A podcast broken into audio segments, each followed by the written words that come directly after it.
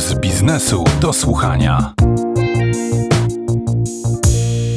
No to skoro mówiliśmy o kosztach wypalenia zawodowego w skali makro, to spójrzmy nieco głębiej do samych firm. Jak one na co dzień na pierwszej linii frontu walki z wypaleniem zawodowym radzą sobie z tym problemem? Jak rozpoznają u pracowników objawy zmęczenia pracą i jakie działania podejmują, by mu pomóc? Zapraszam na rozmowę z Agnieszką Kłos-Sidiki, prezes zarządu Provident Polska. Thank you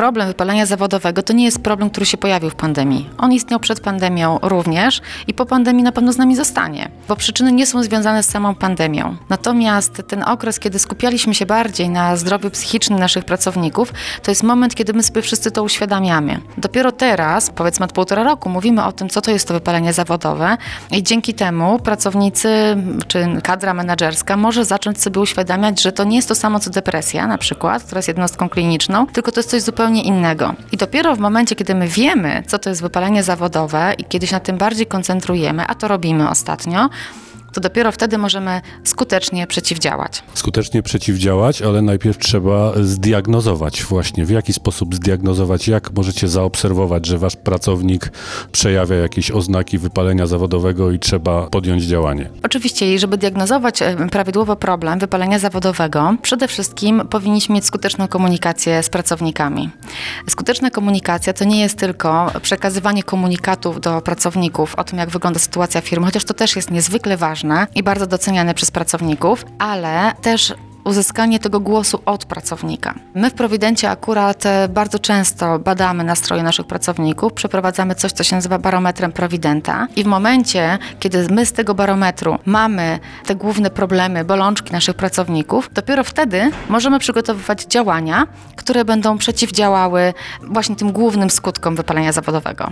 To skoro diagnozujecie, no to jak przeciwdziałacie? Jakie działania podejmujecie? Czy są działania tak zwane miękkie, czy twardsze, tylko komunikacja, czy jakieś inne formy tego, żeby pracownik czuł się lepiej w waszej firmie? Ja akurat w Prowidencie jestem w tej szczęśliwej sytuacji, że mam 4,5 tysiąca osób, którymi trzeba się zaopiekować, którym chcemy się zaopiekować. Pracownicy, nasi współpracownicy, doradcy klienta to jest nasze jedyne aktywo i ich dobrostan jest dla nas niezwykle ważne. Więc ta paleta działań jest bardzo szeroka. I to mogą być działania miękkie, czyli właśnie komunikacja, bardzo częsta komunikacja. Szczególnie w początku pandemii było to niezwykle ważne, żebym ja jako prezes co drugi dzień komunikowała się z pracownikami, jak wygląda sytuacja firmy. Dla nas było to bardzo ważne, dlatego że my działamy w modelu bezpośredniego kontaktu z klientem. A wiemy doskonale, że w początku pandemii ten bezpośredni kontakt był po prostu niemożliwy. I tutaj chcieliśmy zadbać nie tylko o zdrowie fizyczne naszych pracowników i doradców, ale przede wszystkim o takich dobrostan, że wiedzą, co się dzieje w firmie. Więc ta komunikacja oczywiście następowała. Podejmowaliśmy również szereg działań, które miały na celu budowanie poczucia wspólnoty. Czyli na przykład przeprowadziliśmy Virtual Provident Run, który robimy co roku jako fizyczne działanie, czyli nasi pracownicy rzeczywiście biegną w biegu charytatywnym. W pandemii to nie było możliwe, więc zrzeszaliśmy tych naszych pracowników wokół idei czegoś charytatywnego, tego co robiliśmy normalnie. Pamiętajcie, życie biegnie dalej, kontynuujemy naszą tradycję, ale robimy to trochę inaczej. Ale też zdiagnozowaliśmy taki problem, że nasi pracownicy potrzebowali wsparcia psychologicznego. Przede wszystkim najpierw przeprowadziliśmy tydzień zdrowia psychicznego, żeby tych pracowników otworzyć w ogóle na to, że to, że ja z czymś się borykam, to to nie jest dziwne. To inni też tak mają. I ten tydzień zdrowia psychicznego poprzedził taką dużą kampanię, która uświadamiała pracownikom właśnie, że można mieć jakieś problemy, z którymi się chcemy podzielić i te problemy można adresować. Problemy adresowaliśmy w kilka różnych sposobów, czyli można było mieć indywidualną rozmowę z psychologiem. Tych rozmów e, nasi pracownicy przeprowadzili ponad 500 godzin, czyli skorzystali z tylu konsultacji, ale też były grupy wsparcia dla pracowników. I te grupy wsparcia, one się tak naprawdę bardzo często spontanicznie formowały.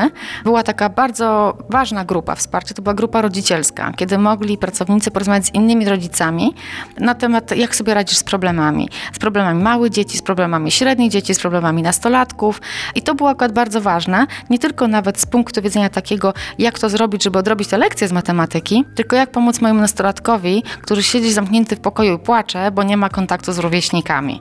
Więc e, te problemy wychodziły dużo dalej niż działania firmy. To jest oczywiście jeden aspekt. To jest ten taki aspekt, możemy powiedzieć, miękki czy twardy, no bo zdrowie psychiczne pracownika już tak naprawdę jest twardym aspektem, bo wpływa bezpośrednio na kondycję finansową firmy. Ale też kwestie finansowe były niezwykle ważne. Czyli jak zabezpieczyć naszych pracowników, albo głównie naszą tą pierwszą linię frontu, czyli naszych doradców klienta, finansowo. Wiadomo, że bez możliwości kontaktu fizycznego z klientem, możliwość zarobkowania dla takiego doradcy teoretycznie powinna spaść. Natomiast dla nas było bardzo ważne, żeby tak przemodelować i narzędzia, które dajemy doradcom klienta, ale też model wynagradzania, żeby ten doradca czuł się komfortowo, że tak, jestem w stanie wykonywać moją pracę, będę ją wykonywał zdalnie, ale będę za to wynagradzany tak, żeby moja stopa życiowa nie ucierpiała na tym, że firma zmieniła model działania. Agnieszka Kłos, Sidiki, prezes Provident Polska. Dziękuję bardzo.